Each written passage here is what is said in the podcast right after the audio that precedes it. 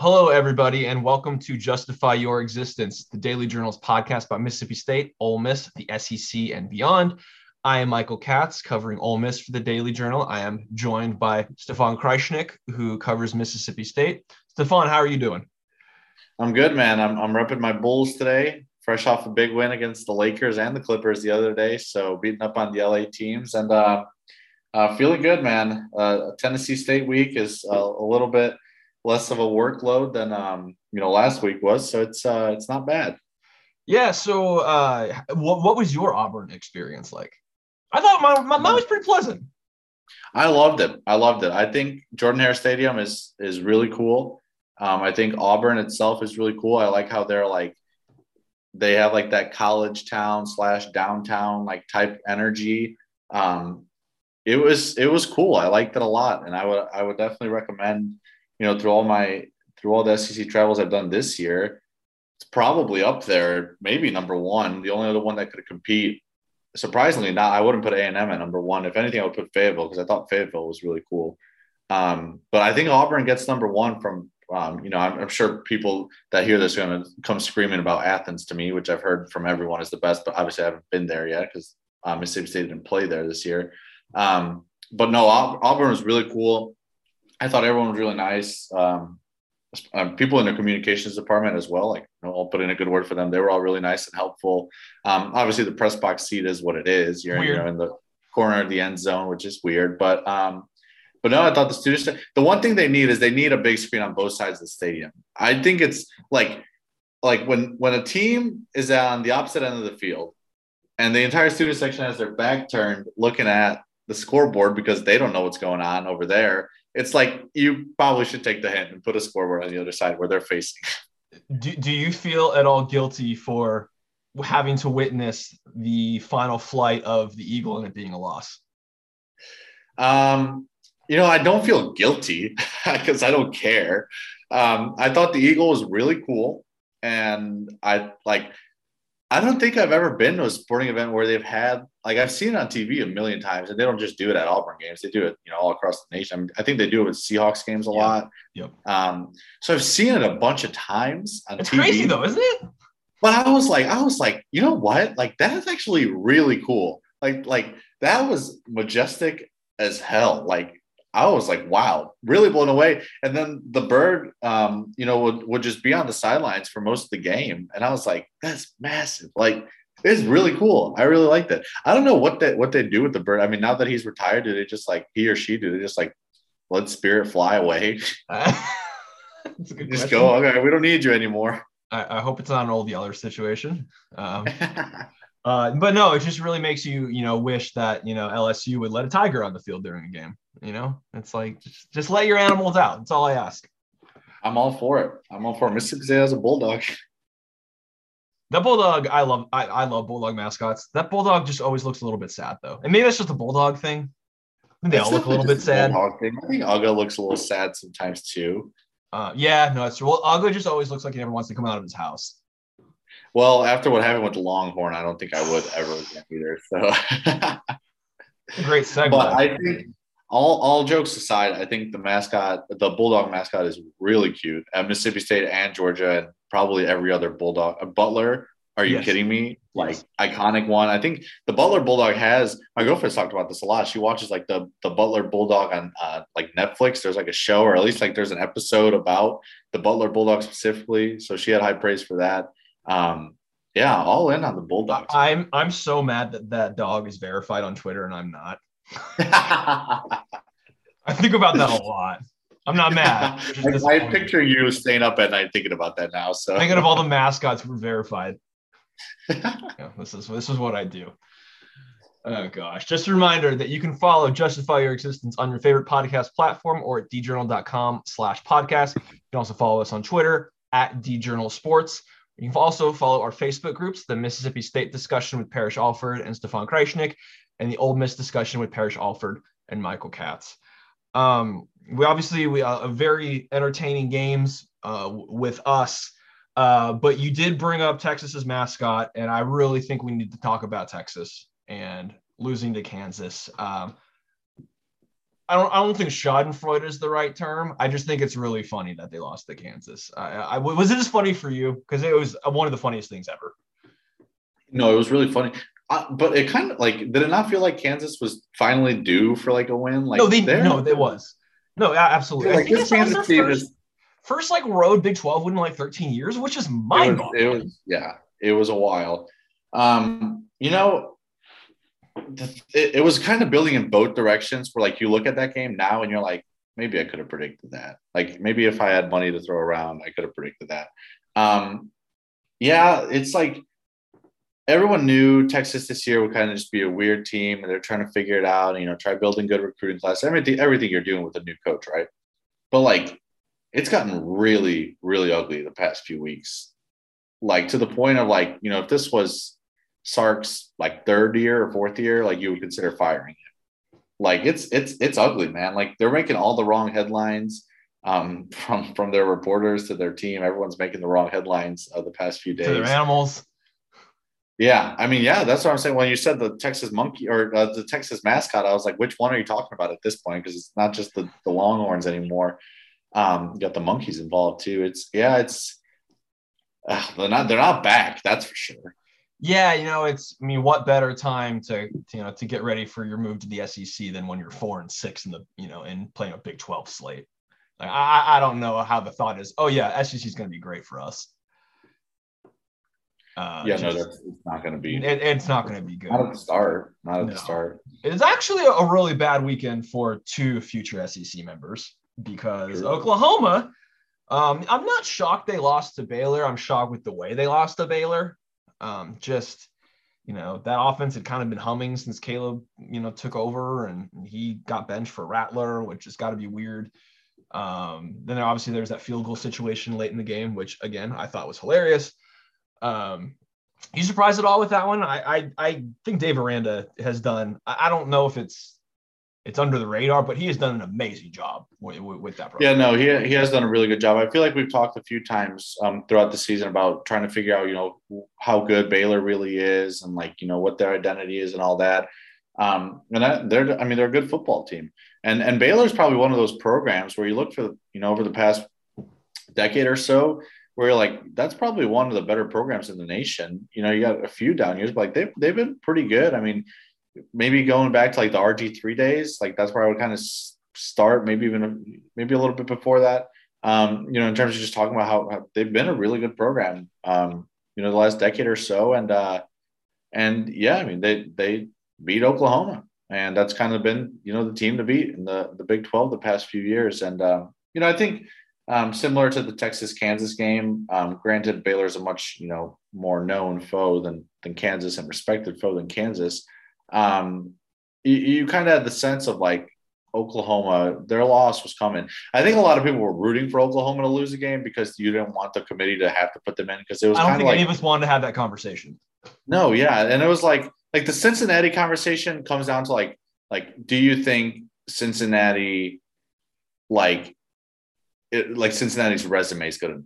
Like that's been the argument with Cincinnati. With Oklahoma, it's like crap, their resume is good enough, but we still don't think they're good. And now we need to find a way to not put them in. Like the Cincinnati excuse is an easy one for the committee to find. The Oklahoma excuse would have been hard to find if Oklahoma had one out. So it's amazing because Oklahoma has one loss and it's just like they're not getting in. They're not going to be a one loss team that gets in. Like you almost feel like if if Alabama and Ohio State and let's say Michigan State both all lost two games this year, um, you would very much still put them all ahead of a one loss Oklahoma team right now.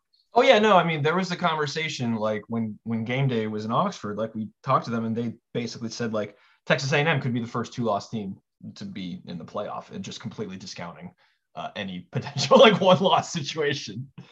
Yeah, yeah, absolutely. Um, I know you're a Big Ten guy, so I have to ask you: Are you surprised the spoiler makers didn't put up a little bit more of a fight against the Buckeyes, or was just kind of what was going to happen? The Buckeyes were lucky that that game was in in Ohio State because um, you don't want to go to Purdue for that. Um, you know, it's it, well, first of all, it's really hard to beat three top five teams in the same season, right? Yes. So you know that sense doesn't surprise me.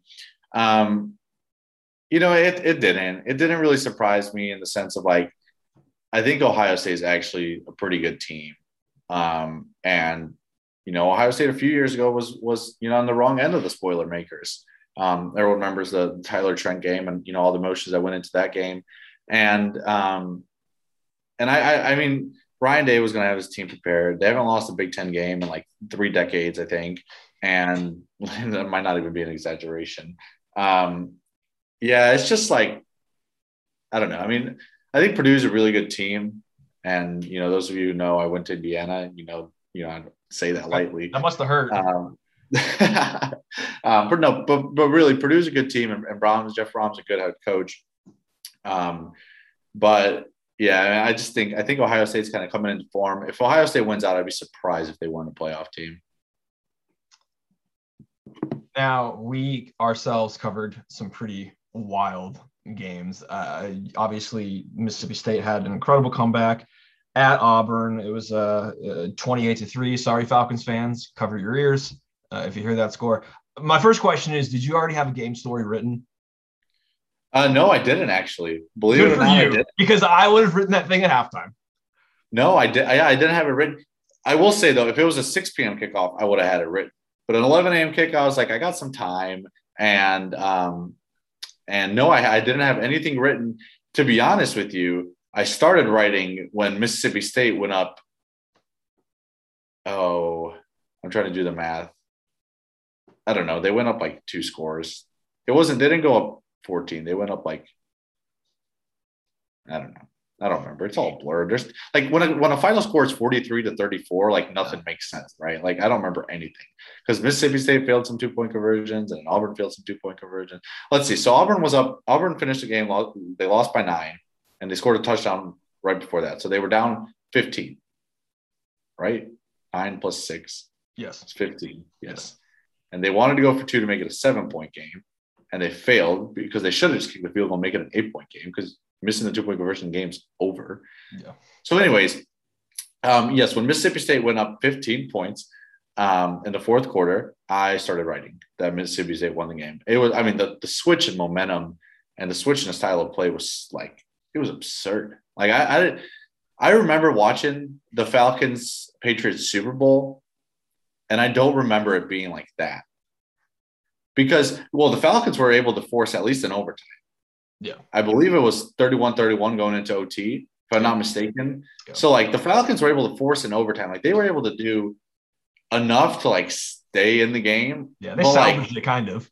Right. Kind of. I mean, whatever. Now they have the moral victory now of knowing that they went to overtime and Auburn did it. but, like, but like the Patriots, like the Patriots are not down 28 to 3 and then went up 15. Like there was not a 40 point swing in that game. You know, there was a 30 something point swing in that game. So it's it's kind of it it I don't know if I've ever seen a team just like on both sides of the ball. Like everyone's everyone's talking about Will Rogers and his six touchdowns, and I've written about it a ton. And like, yes, very impressive. And, and to be honest, we can talk about this later, but Will Rogers, if he had gotten the hype at the start of the year, and Mississippi State, let's say they were eight and two, like they probably should be, or eight or nine and one, even if they, the, you know, if you want to look at some of the mistakes they made, Will Rogers would be in the Heisman conversation, and I don't think that's pushing it. But but his six touchdowns like kind of overshadowed the fact that like that defense, which got torn up like incredibly in the first half, four touchdown drives in the first half, and then the fifth drive was a, a missed field goal. You know, fourth down is kind of time was uh, running low in the second half, or in the uh, second quarter, I should say. Um, where it's like whatever that defense like did in the second half, I mean, props to them. Like they just they shut down everything like completely. So it, it, I don't know if I've ever seen a game shift in momentum to that extreme ever. Like, what, what what was what was the turning point in that game? Was there a moment you can really kind of pin it to? Um, you know, Mississippi State players and coaches will say the drive before halftime to make it 28 to 10 was important because Mississippi State got the ball out of the half and quickly made it 28 17. And just like that, you know, you're, you're only down two possessions. Um, I, I don't I don't know if that's the moment where for me I was like because I still felt at that point the Auburn deep, Auburn offense could do something. Um, I would probably say um, when Mississippi State made it 28 to 20, 28 to 24 or 28 to 25. Um, maybe it was 20. It was 28 to 23. Um, in that moment, I was like, this offense is humming right now. and I've seen you know against um, Vanderbilt and against um, Arkansas the past few weeks, and against Kentucky, I should say, um, where the offense like will start off slow and then it really gets humming and it really gets going. And I was like, this might be the biggest like snap here. Here we go from from this offense that we've seen this year. Um, I mean, putting up 43 points is, is probably a direct result of that. Um, so I would say I can't remember who was that scored a touchdown, but whatever made it 20 to 23, I was like, you know, Auburn could still score in this game, and Mississippi, like, like Mississippi State doesn't need to shut them out the rest of the way. Now you're only down five. Like, you know, you can kind of play this game where you know you're down a possession, maybe down two possessions, but you can still, you know, you still keep it a two possession game at the worst. Um, I was like, Mississippi State could could win this game, and I mean, after that they take the lead, and then after that they kind of stretch their lead, and then after that they stretch their lead more, and you're like, oh, like when, like when is this going to stop? And it just didn't. And it's it's also one of the few times this year where it's felt like um, the, the Mississippi State did it against Vandy, but it's it's the you know which is Vandy. Um, it's the first time this season where it's kind of felt like Mississippi State like stepped like on a team's throat and like did not let up. And um, and that's I mean for a young team that's got to be a reassuring thing to see that that mental side of it click. I'm curious for, for, from your perspective, what is the difference when this Mississippi State offense is humming compared to when it isn't? Like, what, what, what isn't working when it's not working?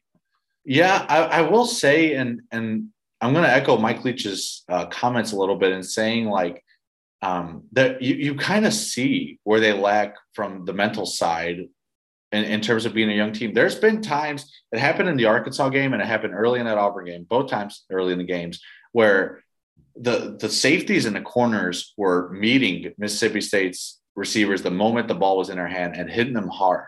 And you could tell that it led to some drops, and the, and the receivers were looking at the defenders before they were making catches. It happened in both games. And then at some point, whatever is said on the sideline, and it's probably something along the lines of like, um, "Do your job" with a you know with an F word in between all that. Um, the, the, you can just kind of see from a mental side it clicks where you know they're not scared of getting hit. Like Mississippi State took some shots in that game, and they had a couple of receivers get hurt in that game. Um, there was a targeting call that was questionable against Auburn, but like, you know, that's a big hit. And there was a big hit on Rogers too. Like, it, it seems like as the game just goes on, and at some point, Mississippi State just kind of says to itself, like, hey, like, yes, we're playing Auburn and they're going to hit you hard because they're a perennial SEC power and you need to be ready to play against them. And it, and it kind of just clicks. And then you just see it all start humming. The receivers find the spots in the zone, or if it's man to man, they go to Makai Polk because he can beat anyone. The offensive line has been really good the past few weeks, which was a huge problem um, you know, for the first, you know, six or seven games of this season. Like it, it, it all just kind of clicks and, and it's, it's like, it, it's visual. Like you can see it. Like you can see when a receiver is not afraid of getting hit. Like that, that's tangible. Like you can see that. Like, you know, it's mental, but, but like it shows in body language and stuff like that.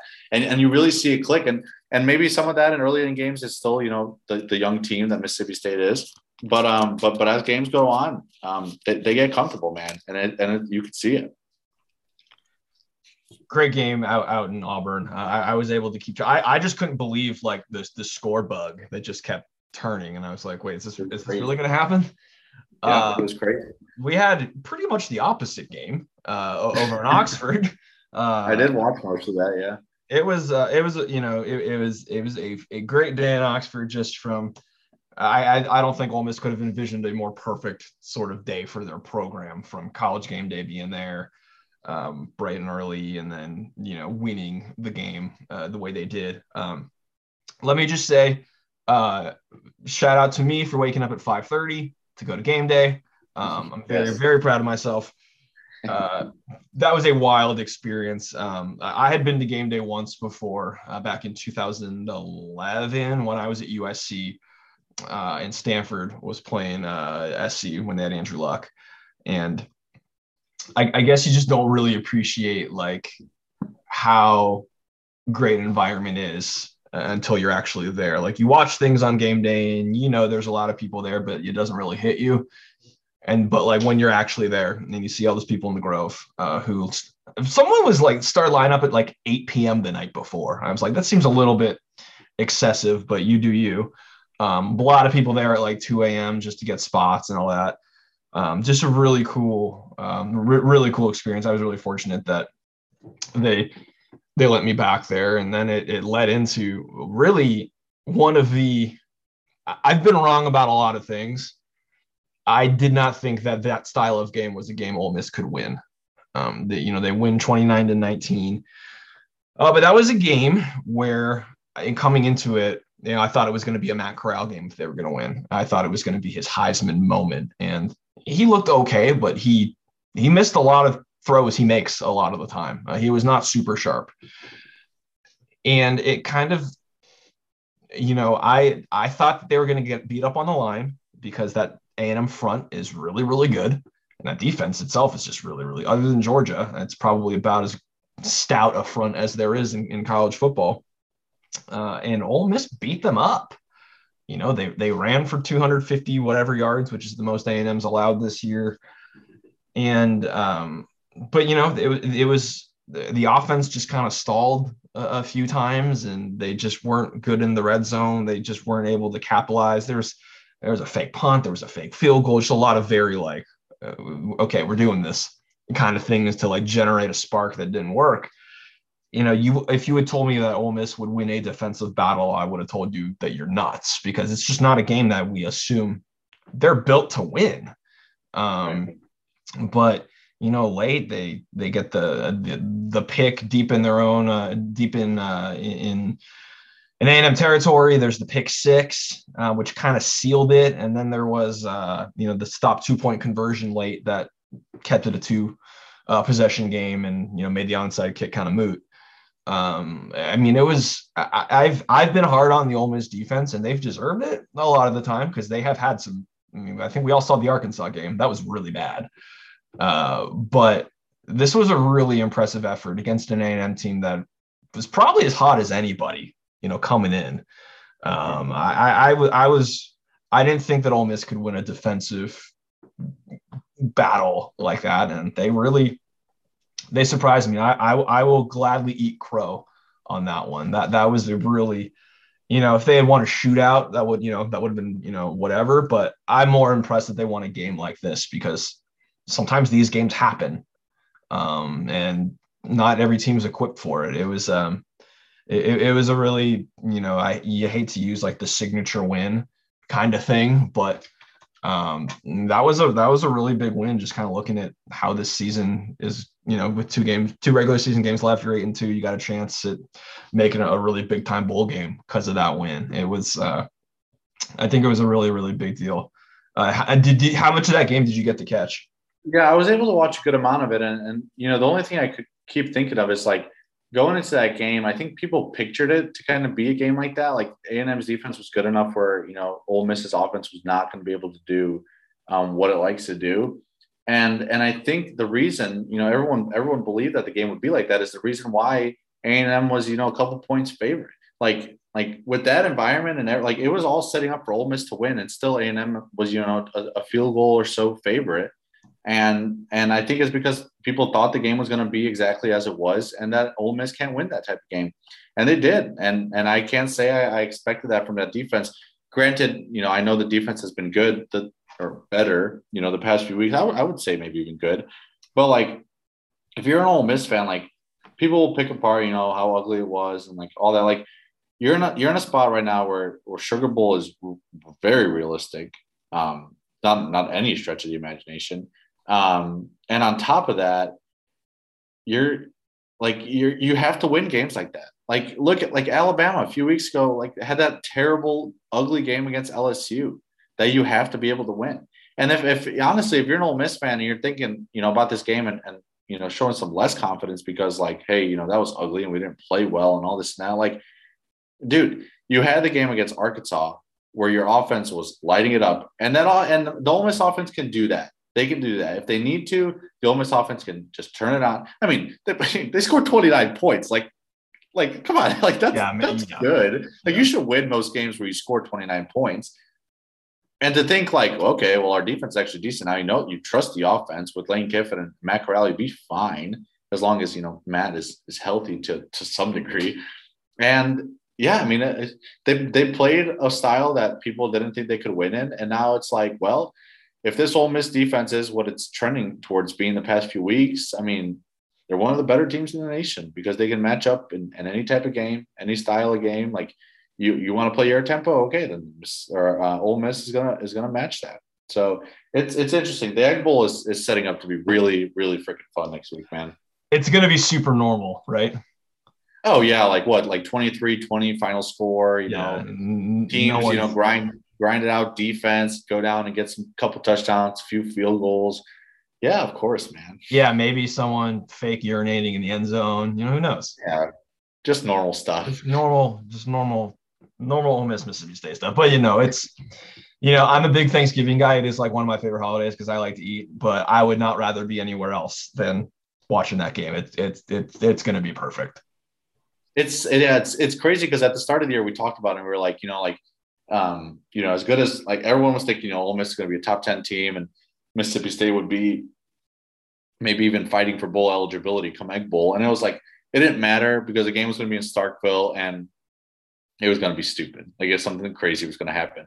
And now it's setting up where it's like these are two really good teams that depending on how some stuff goes in the college football playoff ranking, the Egg Bowl could determine who's playing in the Sugar Bowl. Like I don't think that's it's really a stretch to say that. Um, and the Egg Bowl could also very likely determine uh, who number two in the SEC West is. Like there's you got about a three or four way tie right now, um, and and Arkansas has um, I think a path to where they can finish um, with a decent record and take the second in the SEC West. But like there's a good chance the Egg Bowl determines Sugar Bowl and SEC West, you know, runner up behind Alabama, and it's crazy to think about. Last thing, did you see that one graph where the six way tie is still possible? Yes, I did see That's that. that's big sicko energy. That's what I'm. I mean, that's what I'm going to root for. Yeah, I Everyone need should that. know that by now. Yeah, it's as as God intended, a six way Yeah. tie. exactly. All right. Well, as always, thank you all for listening, and we will uh, we will be back Wednesday.